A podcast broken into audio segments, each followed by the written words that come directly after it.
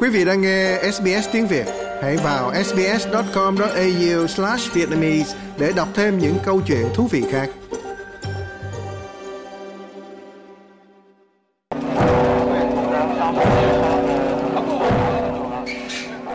Tại nhiều quốc gia trên khắp châu Á, kỳ nghỉ dài nhất trong năm đón chào năm mới theo âm lịch bắt đầu ngày 22 tháng 1, kéo dài 2 tuần cho đến ngày 5 tháng 2. Năm 2023 là năm Quý Mão theo truyền thống Việt Nam và là năm con thỏ theo các con giáp của Trung Hoa. Tại ngôi đền Wontaijin nổi tiếng của thành phố Hương Cảng, đông đúc người đi lễ bù lại cho 2 năm Covid họ đã không làm được. Theo truyền thống tại đây vào lúc giao thừa, nếu có thể thắp nén hương đầu năm vào lư hương trước chánh điện thì sẽ được nhiều may mắn. Việc dỡ bỏ các hạn chế về Covid-19 đã cho phép ngôi chùa mở cửa trở lại. Winnie Dân chia sẻ lời cầu chúc đầu năm. Tôi hy vọng nền kinh tế Hồng Kông sẽ phục hồi và mọi người đều có việc làm. Tôi cũng cầu chúc sức khỏe cho mọi người và đại dịch được kiểm soát để không còn nhiều người bị nhiễm bệnh. Tết Nguyên Đán năm nay, lượng người châu Á khắp nơi đổ về quê hương xứ sở của mình để thăm nhà và ăn Tết nhiều hơn mọi năm sau mấy năm biến động vì dịch bệnh, xa cách và nhiều bất trắc. Tại Trung Quốc, Bộ Giao thông Vận tải ước tính đợt cao điểm sẽ chứng kiến tổng cộng 2,1 tỷ lượt hành khách trên toàn quốc từ ngày 7 tháng 1 đến ngày 15 tháng 2. Đây được gọi là cuộc di chuyển hàng năm lớn nhất thế giới của loài người. Phân tích của công ty nghiên cứu y tế Affinity có trụ sở tại London cho thấy Trung Quốc có thể ghi nhận khoảng 36.000 ca tử vong mỗi ngày trong dịp Tết Nguyên Đán khi du khách truyền virus đến các vùng nông thôn, nơi ít được trang bị để quản lý các đợt bùng phát lớn. Bất chấp những lo ngại này, nhiều người ở Trung Quốc hy vọng kỳ nghỉ lễ có thể mang lại lợi ích cho nền kinh tế. Tại Bắc Kinh, Tổng giám đốc của khách sạn Shangri-La Felix Chua cho biết hoạt động kinh doanh đang bùng nổ.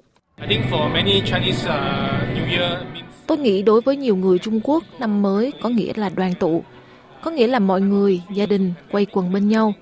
Đã đến lúc sau 3 năm đại dịch, và tôi nghĩ quan trọng hơn là mọi người muốn thức dậy, muốn cảm nhận bầu không khí, vì đây là thời điểm tốt để gia đình quây quần bên nhau và ở bên người thân và bạn bè của họ.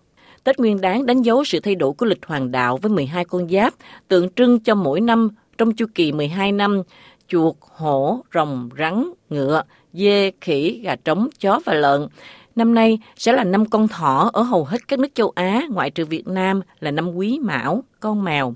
Theo văn hóa Trung Hoa, thỏ đứng thứ tư trong các con giáp và tượng trưng cho sự trường thọ, tích cực, hóm hỉnh, thận trọng, thông minh, khéo léo và tự bảo vệ. Còn theo văn hóa Việt, mèo là linh vật thứ tư trong lịch can chi 12 con giáp ở Việt Nam. Loài mèo là biểu tượng của lòng tốt, sự kiên trì, nhẫn nại, biết suy trước tính sau rồi mới bắt đầu làm một việc gì đó. Tại Đài Loan, các lễ hội cho năm con thỏ cũng đang được tiến hành.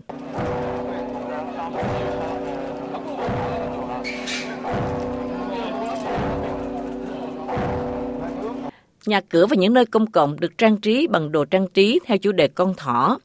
Tại đền thờ Khổng Tử ở thủ đô Đài Bắc, một tình nguyện viên tên Pai giải thích ý nghĩa của năm con thỏ. Năm nay là năm con thỏ, nó mang đến cho mọi người một hình ảnh vui tươi hơn. Nó rất dễ thương. Đó là lý do tại sao chúng ta bắt gặp hình ảnh những chú thỏ xung quanh mình, khác với hình ảnh niên bách ngạn là một hình ảnh khá nghiêm túc. Chúng tôi hy vọng sẽ đón nhận năm con thỏ với nhiều niềm vui hơn sau đại dịch.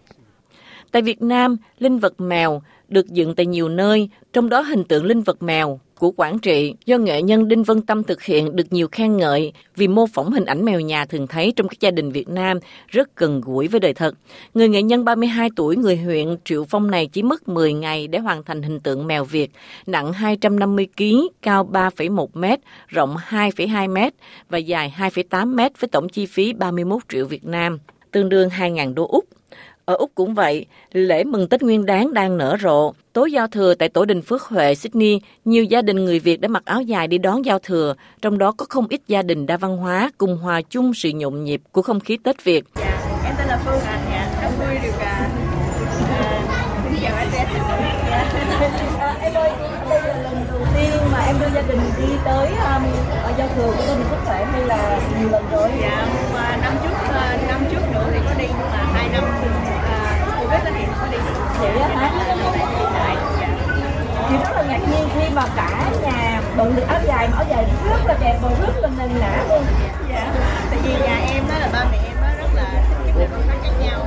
Là em cũng mặc đồ Ấn Độ của ba mẹ em là tìm lại cho em, nên là khi mà ba mẹ em thấy em mặc áo dài ba mẹ em rất là thích. Cho nên là khi về Việt Nam lại em may cho ba mẹ em thì dạ, sáng năm mới em cũng chúc mọi người sức khỏe, hạnh phúc và luôn khỏe và những con mới ạ.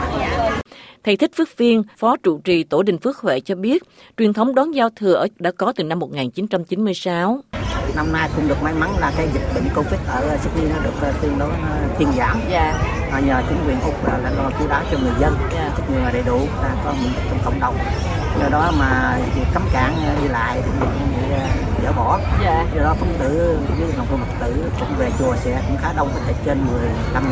Wow, 15.000 thì làm sao mà mình có đủ chỗ đậu xe cho tất cả mọi người đây hả? Thì con cũng vô cũng sẽ vô nhiều đợt. Họ sẽ đứng trong sân chùa, ngoài sân chùa đứng chung quanh. Dạ thưa thầy, cái hoạt động mà tổ chức đón giao thừa như vậy thì là tổ đình của mình đã tổ chức từ bao lâu, từ nào thế này?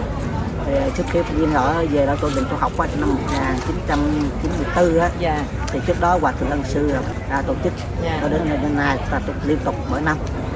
Có thể Phước Viên từ năm 1994 á đã có tổ chức rồi. Tại Chinatown của Sydney, Jason Nguyễn, nhân viên cửa hàng bán trà sữa nói rằng năm nay sẽ là một trải nghiệm khác. Biên giới mở và có rất nhiều người Trung Quốc ra ngoài.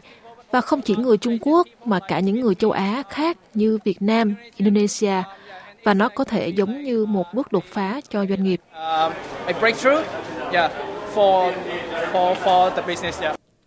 Các lễ hội cho Tết Nguyên Đán tiếp tục cho đến ngày 5 tháng 2 tức rằm tháng Giêng. Theo văn hóa Trung Hoa, lễ hội đèn lồng sẽ diễn ra vào ngày trăng tròn đầu tiên của năm. Còn tại nhiều nơi Tết Việt Nam, kỳ nghỉ Tết chấm dứt vào mùng 7, nhằm ngày 29 tháng 1 là lễ Hạ Niêu. Quý vị muốn nghe những câu chuyện tương tự có trên Apple Podcast, Google Podcast, Spotify hoặc tải về để nghe bất cứ lúc nào.